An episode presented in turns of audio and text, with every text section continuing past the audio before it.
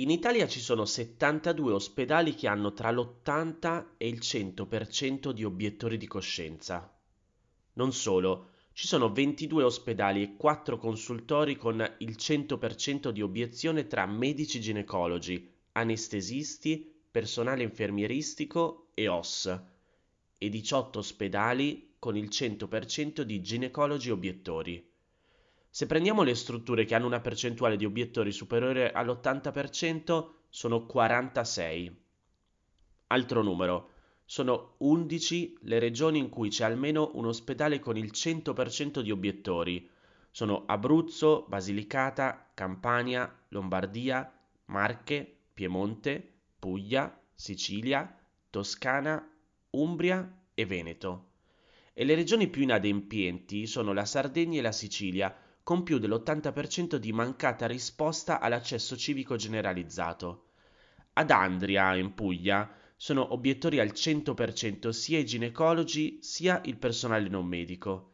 E nel polo ospedaliero di Francavilla Fontana, sempre in Puglia, più del 90% di medici ginecologi, gli anestesisti e gli infermieri sono obiettori. I dati che ti ho letto sono frutto di un'inchiesta di Chiara Lalli e Sonia Montegiove, pubblicata sul sito dell'associazione Luca Coscioni. Nel link che trovi tra le news del sito www.notiziacolazione.it hanno pubblicato anche una mappa con le risposte ricevute dai diversi ospedali a cui hanno richiesto i dati. Qui, in questa puntata di Notizia Colazione, ho chiesto alla giornalista e docente di storia della medicina all'Università Sapienza di Roma, Chiara Lalli, di aiutarci a capire meglio cosa dice esattamente la legge 194 sull'interruzione volontaria di gravidanza e se effettivamente questo diritto per la donna viene applicato oppure no. Piccolo spoiler, la risposta è no. Prima di iniziare ti ricordo che se vuoi puoi aiutarmi nella produzione di questo podcast tramite anche una piccola donazione dal sito www.notiziacolazione.it. Ora rimani con me. Senti cosa ci ha raccontato la giornalista Chiara Lalli.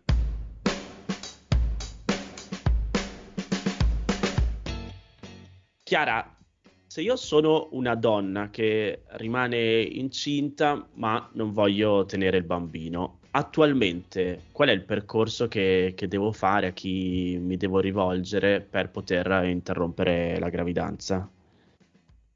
Allora, io consiglio sempre di cominciare, se non l'hai già fatto, seconda persona, diciamo impersonale, consiglio sempre di leggere la legge 194 che norma la possibilità di interrompere la gravidanza. Leggere la legge è sempre utile perché in questo modo sappiamo bene quali sono i nostri diritti, possiamo chiedere o pretendere che i nostri diritti vengano rispettati. Poi naturalmente se abbiamo, come frequente insomma che accada, abbiamo un ginecologo, un medico, soprattutto un medico di cui ci fidiamo, potrebbe essere utile fare un passaggio con il ginecologo, il medico di cui ci fidiamo, anche per avere ovviamente un filtro più specifico su alcune delle questioni più mediche.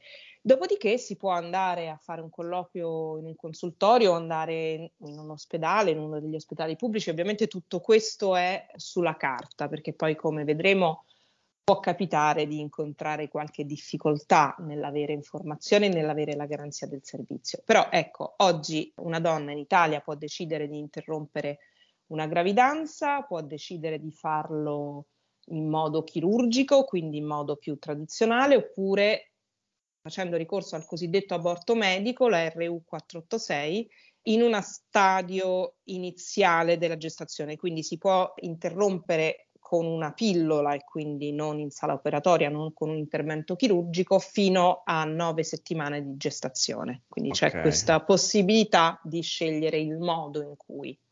E invece l'operazione fino a quando? Allora, l'operazione, la legge 194 segna due fasce temporali, prima dei 90 giorni e dopo i 90 giorni. In realtà non c'è un termine poi massimo, o meglio, viene indicato come termine massimo la viabilità del feto, e questo dipende anche da una condizione, diciamo, clinica, dal come, dalle regioni. Per regioni intendo se ci sono per esempio terapie neonatali, insomma è un po' complicato dare un termine esatto temporale di quando un feto è capace di vivere autonomamente, in genere dopo le 25 settimane. Comunque, se devi interrompere una gravidanza entro i primi 90 giorni, la legge 194 dice che la donna è libera o può richiedere l'interruzione di gravidanza per circostanze per cui proseguire, portare avanti la gravidanza, compreso parto e maternità, potrebbe comportare dei rischi per la salute fisica o per la salute psichica o anche per condizioni, diciamo un rischio o un pericolo per le sue condizioni economiche, sociali o familiari. Oppure, questo leggo dall'articolo 4, rispetto alle circostanze in cui è avvenuto il concepimento o a previsioni di anomalie o malformazioni del concepito. Ricordiamo che tutte queste ragioni, soprattutto per i primi 90 giorni, poi passiamo velocemente al secondo trimestre, diciamo dopo il primo trimestre. Ricordiamo che la premessa della 194 è che questa è una norma che garantisce il diritto alla procreazione cosciente e responsabile, ma contemporaneamente riconosce il valore della maternità. Quindi in qualche modo la possibilità di abortire è anche descritta un po' non esattamente come un diritto forte, una libertà forte di abortire, ma come la possibilità che una donna scelga di interrompere una gravidanza per qualche ragione, come ho letto prima, di minaccia o di pericolo alla sua salute. Potremmo anche dire che è solo un modo un po' concessivo di dire che si può interrompere una gravidanza, oppure potremmo ragionare anche un po' sulla storia, ma comunque dopo il primo trimestre la interruzione può essere praticata per un grave pericolo per la vita della donna, quindi per ragioni diciamo di salute un po' più forti, o per ragioni che hanno a che fare con anomalie e malformazioni fetali, sempre in relazione al pericolo per la salute fisica o psichica della donna. Chiaro. E giusto per esplicitare, invece, entro i 90 giorni, poi andiamo a vedere quello che avviene davvero, però a livello normativo, cioè si può dire di no alla donna che chiede di interrompere la gravidanza? Beh, in realtà no, ma neanche dopo, cioè in realtà il bilanciamento tra la richiesta del servizio, perché è un servizio medico, poi ce lo dimentichiamo spesso perché poi l'aborto è molto connotato da un dibattito morale, quindi ci perdiamo un po' per strada che è un servizio medico. Certo, è anche connotato da alcune questioni morali, ma è un servizio medico che ha a che fare con la nostra salute ed è anche una questione di salute pubblica, non solo personale. Quindi in realtà il bilanciamento tra la possibilità di abortire e la possibilità di dire di no, anche per l'obiezione di coscienza, ma non solo, beh, quel bilanciamento, il rapporto di forza è abbastanza chiaro, cioè è più forte la mia possibilità di chiedere di interrompere una gravidanza. Questo è anche stato determinato da una sentenza che precede di 3 anni la legge del 78, la sentenza del 1975, in un passaggio importantissimo dice proprio questo, che tra il diritto, diciamo, della donna, il diritto alla salute, il diritto di scegliere, di garantire la sua salute, che è una persona che già esiste, che è la donna, e il diritto di una persona che esisterà, è più forte il diritto della donna. Quindi chiaro. Il bilanciamento dei diritti dal punto di vista normativo è abbastanza chiaro. Poi quello che succede, come dicevi, non è, insomma... Esatto, adesso ci entriamo. Un'ultima domanda, solo appunto dal punto di vista normativo più che altro, c'è l'obbligo di avvertire il padre? Cioè la donna la donna può scegliere se come coinvolgere qualcun altro, e in questo qualcun altro c'è anche il... A me fa anche un po' impressione chiamarlo padre, non abbiamo forse un'altra parola, però insomma ecco, il congiunto genetico dell'embrione, non so, esatto, sì. Un po' buffo, però insomma ecco sì. Okay. Il possibile o potenziale padre, comunque abbiamo capito tutti esatto, a cosa ci stiamo riferendo. Il punto fondamentale è no, è la donna a decidere chi e come coinvolgere. Ok. In tutto ciò adesso invece entriamo nella realtà dei fatti, cioè questo abbiamo spiegato qual è la previsione normativa, poi invece quello che avviene, insomma, la maggior parte delle donne è vanno nei consultori, anzi la prima domanda che ti faccio è: i consultori sono presenti in tutti gli ospedali, cioè, se sono sparsi nel territorio nazionale, in quale modo? No, allora questo è, diciamo, ci torniamo perché servono almeno 6 puntate per parlare di consultori, e quello che ti posso dire è che i consultori sono delle creature bellissime, nate con un'idea di salute veramente quasi in un mondo ideale, quindi il consultorio è un mondo in cui si dovrebbe fare informazione e prevenzione, in cui si può andare a chiedere non solo di interruzione di gravidanza, non solo il certificato. Il problema grave, e su questo avremo bisogno ovviamente di dati molto molto precisi e puntuali e aggiornati, il problema è che la distribuzione e la relazione numerica è un po' in affanno, ecco, questo io mi sento di dirlo. Avremmo però bisogno, come ti dicevo prima, di avere una mappa molto più precisa di quella che abbiamo. C'è un problema di finanziamento, c'è un problema di sanità territoriale, e ce ne siamo accorti, insomma, anche in questi ultimi 2 anni, è un problema che non riguarda naturalmente soltanto la salute riproduttiva. Certo, ma in generale la salute e il medico di prossimità è decisamente... Esattamente. Gli investimenti in Italia sono abbastanza scarsi da questo punto di vista. Però, allora, io ce la faccio, mi rivolgo a un consultorio o a un medico, e c'è una sorta di colloquio preventivo, cioè per capire da parte del medico se effettivamente sei cosciente della... Certo, assolutamente, anche perché, come dicevo prima, la norma ha anche l'obiettivo di capire se ci sono delle ragioni superabili, se ci sono delle ragioni che hanno a che fare con delle difficoltà e non con la volontà di non avere un figlio.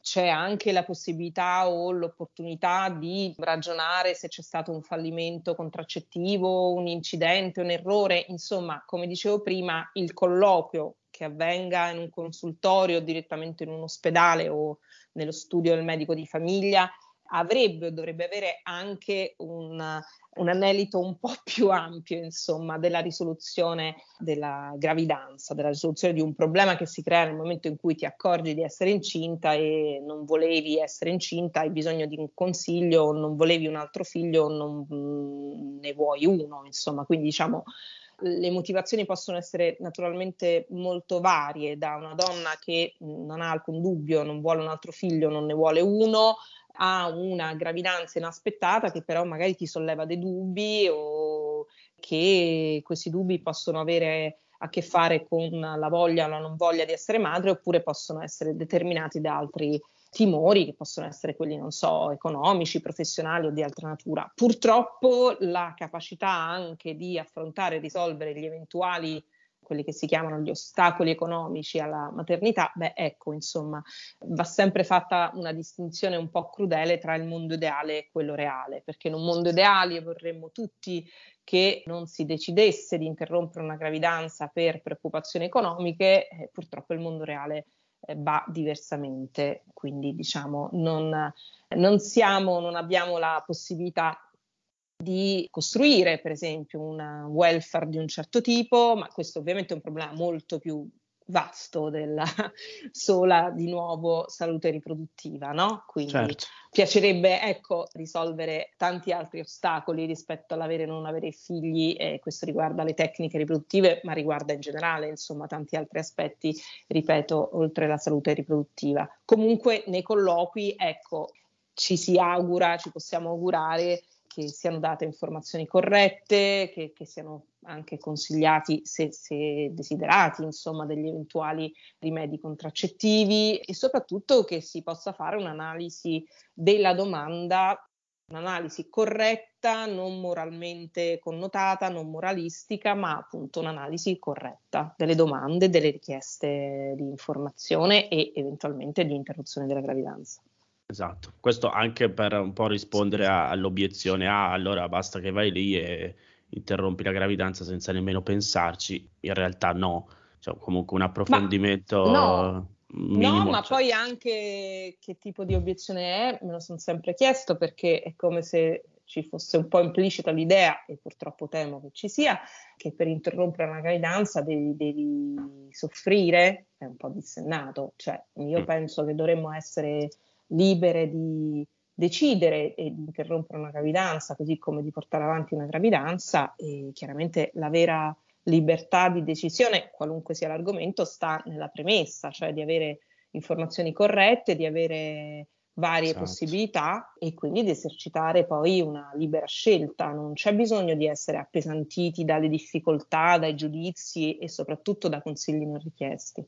Esattamente. In tutto ciò il rischio che poi si può mettere davanti è di trovarsi di fronte a medici obiettori di coscienza che quindi non praticano l'interruzione volontaria di gravidanza. Spieghiamo cosa vuol dire essere un medico obiettore di coscienza e poi iniziamo a questo punto a entrare nel merito. Sì. Allora la legge all'articolo 9 prevede la possibilità di diventare, di chiedere, di fare obiezione di coscienza, però ecco la prima cosa da dire è che la legge in questo articolo dice qualcosa di abbastanza chiaro, mi pare, cioè la legge prevede la possibilità di fare obiezione per le attività specificamente e necessariamente dirette a determinare l'interruzione della gravidanza. Prima questione aggiunta: non all'assistenza antecedente e conseguente all'intervento. Questo è importante dirlo perché tante volte leggiamo in cronaca che alcuni medici si sono rifiutati, o altri operatori medici o operatori sanitari si sono rifiutati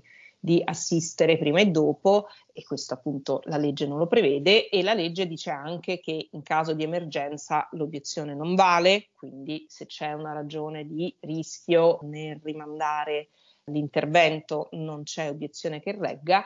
E la legge dice un'altra cosa, che l'obiezione personale, che comunque le strutture dovrebbero garantire il servizio. Ora, ogni legge, ogni consiglio, ogni comando ha un margine interpretativo, naturalmente. Qui mi sembra, come già detto, che siano abbastanza chiare le indicazioni, eppure quello che viene fuori anche dall'indagine che sto facendo con Sonia Montegiove e con la collaborazione dell'associazione Coscioni, insomma ci sono alcuni ospedali con il 100% di medici obiettori di coscienza, quindi la domanda qui è: cosa succede in questi ospedali? Come garantiamo il servizio? Poi io credo anche che non sia necessario che in ogni ospedale ci sia un punto IVG, anche qui come consultori e come qualunque altro ragionamento sulla garanzia di un servizio, bisognerebbe avere una mappa e sapere bene quali sono le relazioni tra numeri di abitanti, numeri di servizi, numeri di ospedali in una stessa città. È ovvio che, facciamo un esempio, a Roma, in una grande città dove ci sono tante strutture ospedaliere, il discorso potrebbe essere diverso rispetto a Molise, dove ormai sembra assurdo, ma è la realtà, in tutto il Molise c'è un solo medico non obiettore di coscienza, un solo medico soltanto in un ospedale di Campobasso che non è obiettore di coscienza. Quindi di nuovo la domanda è: che succede alle donne in Molise che non abitano a Campobasso? Com'è possibile che debbano essere costrette ad andare in un'altra città? È davvero giusta questa eterogeneità del servizio? Eterogeneità forse è anche una parola troppo ottimistica, no? Perché ovviamente se non c'è proprio una struttura e non ci sono medici che garantiscono, non so, a Isernia o in un'altra città, in un'altra provincia del Molise, ecco, è per forza che devi prendere una macchina, o se non ce l'hai organizzarti in un altro modo e andare nell'unico ospedale di tutta la regione in cui c'è un medico che non è obiettore di coscienza. Poi, obiettori e non obiettori non è l'unico criterio per capire se la legge 194 sta bene o sta così e così, però è chiaro che è un criterio abbastanza importante, e è anche importante per capire l'attenzione che diamo a questa faccenda. L'attenzione intendo anche proprio la corretta interpretazione della legge, Perché, ripeto, se partiamo da quell'articolo della legge in cui si dice che il servizio deve essere comunque garantito e che nel possibile conflitto tra la richiesta di aborto e l'obiezione di coscienza è la richiesta di aborto che vince, più forte, che deve essere garantita, ecco, io mi limito a sollevare la domanda che succede, come dicevo già prima, che succede in un ospedale in cui il 100% dei ginecologi sono obiettori di coscienza. Cosa succede in Molise? Cosa succede in Abruzzo, che ha una situazione simile? E cosa succede in tutti quei luoghi in cui non c'è neanche un medico non obiettore di coscienza, oltre al fatto che, di nuovo, spesso in un ospedale in cui c'è un solo medico è facile immaginare che i numeri sono molto limitati, chiaro, no? Perché un medico certo. può fare solo un certo numero di interventi, non può smettere di dormire e non dovrebbe neanche smettere di poter fare altre cose, poveretto, perché poi c'è anche il problema della soddisfazione professionale di questi medici, no? Considera che la media nazionale di obiettori di coscienza è prossima al 70%. Questo significa che la media nazionale 7 su 10 non garantiscono un servizio medico, 7 su 10. Se lo immaginiamo su qualunque altro servizio, credo che tutti ci domanderemmo: cavolo, però 7 su 10 sono tanti, no? Sono soltanto 3 quelli che garantiscono quel servizio. Com'è garantito? Siamo sicuri che è tutto a posto? Chiaro. E non è appunto solo interpretazione della legge, ma proprio applicazione della legge che viene a mancare in questo caso. Assolutamente, è applicazione. La domanda infatti è: come viene applicata la legge 194?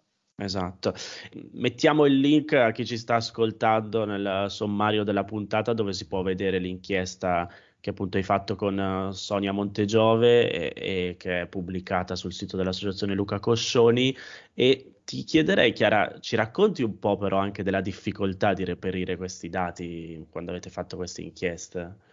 Certo, questa è l'altra grande questione, che di nuovo non riguarda soltanto il numero degli obiettori, non riguarda soltanto la 194, è una questione che riguarda i dati, l'accessibilità ai dati, alle informazioni, dati aperti, dati che riguardano la nostra salute, dati che sono nostri. Se volessimo fare un passaggio che somiglia un po' a uno slogan, davvero questi sono nostri dati, non stiamo chiedendo un favore, eppure i dati che noi possiamo leggere e conoscere, quelli per esempio che il Ministero della Salute ci dà con la relazione di attuazione che dovrebbe uscire ogni anno, che non è proprio neanche così puntuale, ma ci dà il Ministero dei numeri che sono chiusi, che sono per media nazionale, per media regionale, quindi ci passano una fotografia abbastanza imprecisa e abbastanza da lontano.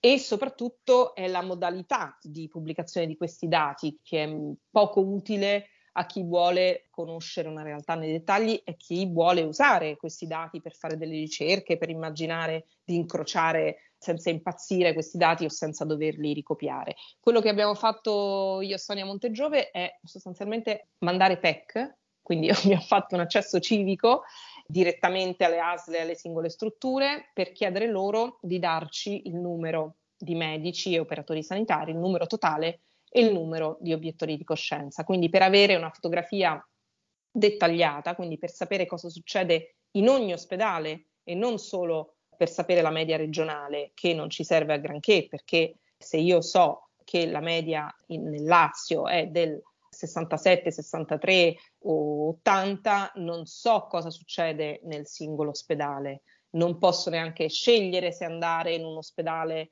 in cui ci sono 7 medici su 22 o 21 su 22. Allora avremmo bisogno di avere una mappa di tutti questi dati specifica, quindi per singola struttura, aggiornata. L'ultima relazione del Ministero ci dà dati preliminari del 2020 e definitivi del 2019. Siamo nel 2022, possibile che, visto che non dobbiamo più rivolgersi o usare gli amanuensi, ci sono delle tecnologie che ci permetterebbero di essere un pochino più aggiornati, quindi, e soprattutto avere questi dati in finestre temporali, idealmente 2 o 3 volte l'anno, cioè con un meccanismo di aggiornamento che è dal basso, dalle singole strutture, verso l'alto, che può procedere un meccanismo quasi piramidale, no? Dalle singole strutture alle ASL, alla Regione, al Ministero della Salute, però che tutto questo sarebbe molto bello se tutto questo avvenisse in un tempo meno aggravato da passaggi di PDF e scambi di mail un po' deliranti. Quindi il senso è: ci servono i dati aperti per poter scegliere, ci servono dati aperti per poter fare una ricerca come si deve. E che non sia magari soltanto, anzi, ben venga l'inchiesta giornalistica vostra, però appunto che non sia soltanto un'inchiesta giornalistica a dover mettere in chiaro questi dati, ma che magari siano i siti ufficiali e istituzionali delle regioni, delle ASL a metterli a disposizione. Più che altro perché il caso pratico è semplicemente che io magari sono una donna, appunto, che voglio andare per fare una richiesta di interruzione di gravidanza e non lo so nemmeno che l'ospedale dove sto andando in realtà 100% dei medici sono obiettori di coscienza, no? Certamente, certo, anzi alcuni ci hanno risposto che per ragioni di privacy non potevano darci questa risposta. Ovviamente poi noi abbiamo fatto un sollecito e poi prenderemo insomma i nostri provvedimenti, però sì, certo, non dovrebbe essere un giornalista a fare una PEC, a fare una richiesta di questo tipo via PEC. E considera anche che noi abbiamo cominciato a mandare email, a mandare richieste lo scorso agosto, e chi molto gentilmente, devo dire, anche se insomma appunto non ci stanno facendo un favore, però chi ci ha risposto subito ci ha dato dei dati che potrebbero essere già vecchi.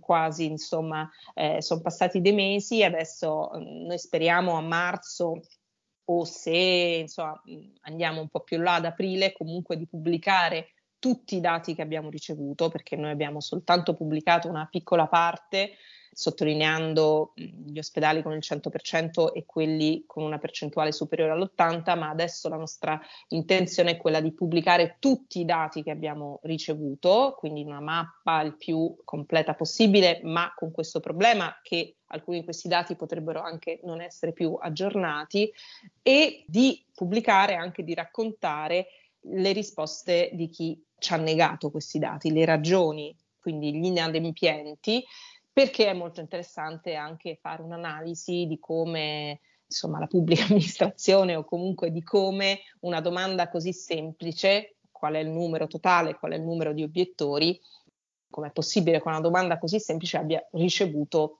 8-9 tipologie diverse, dal no perché c'è la privacy all'elenco dei nomi e cognomi, da link alla relazione ministeriale, che insomma è un po' incredibile, non sapevamo che esistesse una relazione ministeriale, a le faremo sapere o c'è il Covid. Anche quest'ultima informazione sono molto grata per averla ricevuta, perché non ce ne eravamo accorte, e quindi insomma anche questo è secondo me un terreno interessante, insomma una questione interessante di cui parlare, perché, ripeto, questi sono dati che riguardano la nostra salute, la nostra possibilità di scegliere, e forse bisognerebbe rispondere in un modo appena più uniforme. Ultima domanda, Chiara, magari una risposta è quella in realtà che ci hai appena dato sui dati, però rispetto alla tua esperienza e la tua conoscenza, cosa dovrebbe fare lo Stato per in realtà appunto permettere alle donne che questo diritto sia davvero garantito?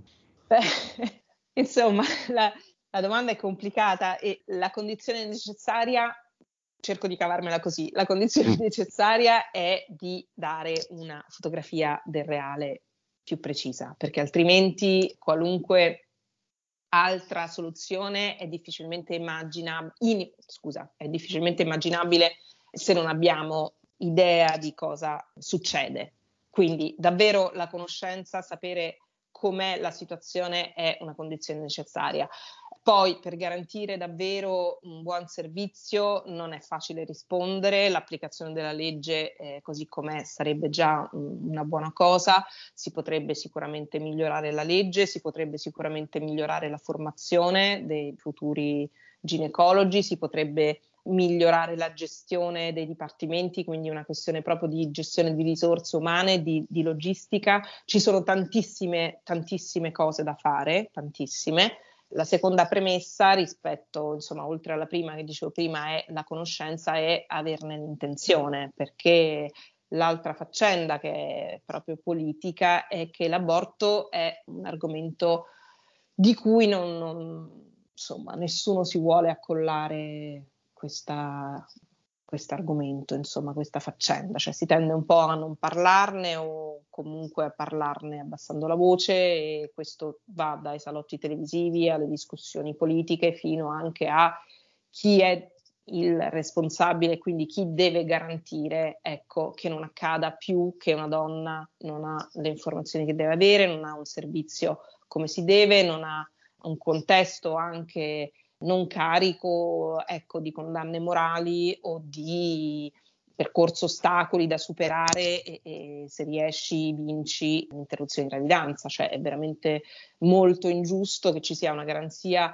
e un servizio che sono così legati alle singole responsabilità. Cioè se ti capita di, un po' a caso, anche per quello che dicevamo, se ti capita di andare in un ospedale, di incontrare un medico che lavora bene, che si organizza bene, che è attento a garantirti servizi sanitari, tra cui anche l'interruzione di gravidanza, va tutto abbastanza bene, e se no, insomma, una specie di lotteria dell'orrore. Questo non è un modo giusto, ovviamente, insomma, questi non sono i modi in cui i diritti dovrebbero essere garantiti. Bisognerebbe appunto poter andare un po' ovunque e avere una garanzia di un servizio più che soddisfacente.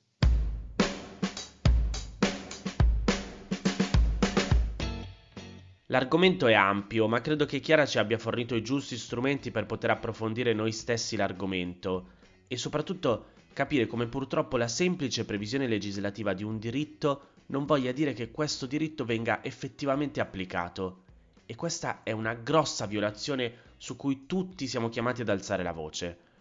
Come sempre spero che questa puntata ti sia stata utile. Se vuoi puoi condividerla con qualcuno a cui pensi possa interessare, o semplicemente condividerla sui tuoi canali social. Se hai qualche argomento che vuoi propormi di affrontare qui nel podcast, puoi inviarmelo via mail all'indirizzo notiziacolazione@gmail.com.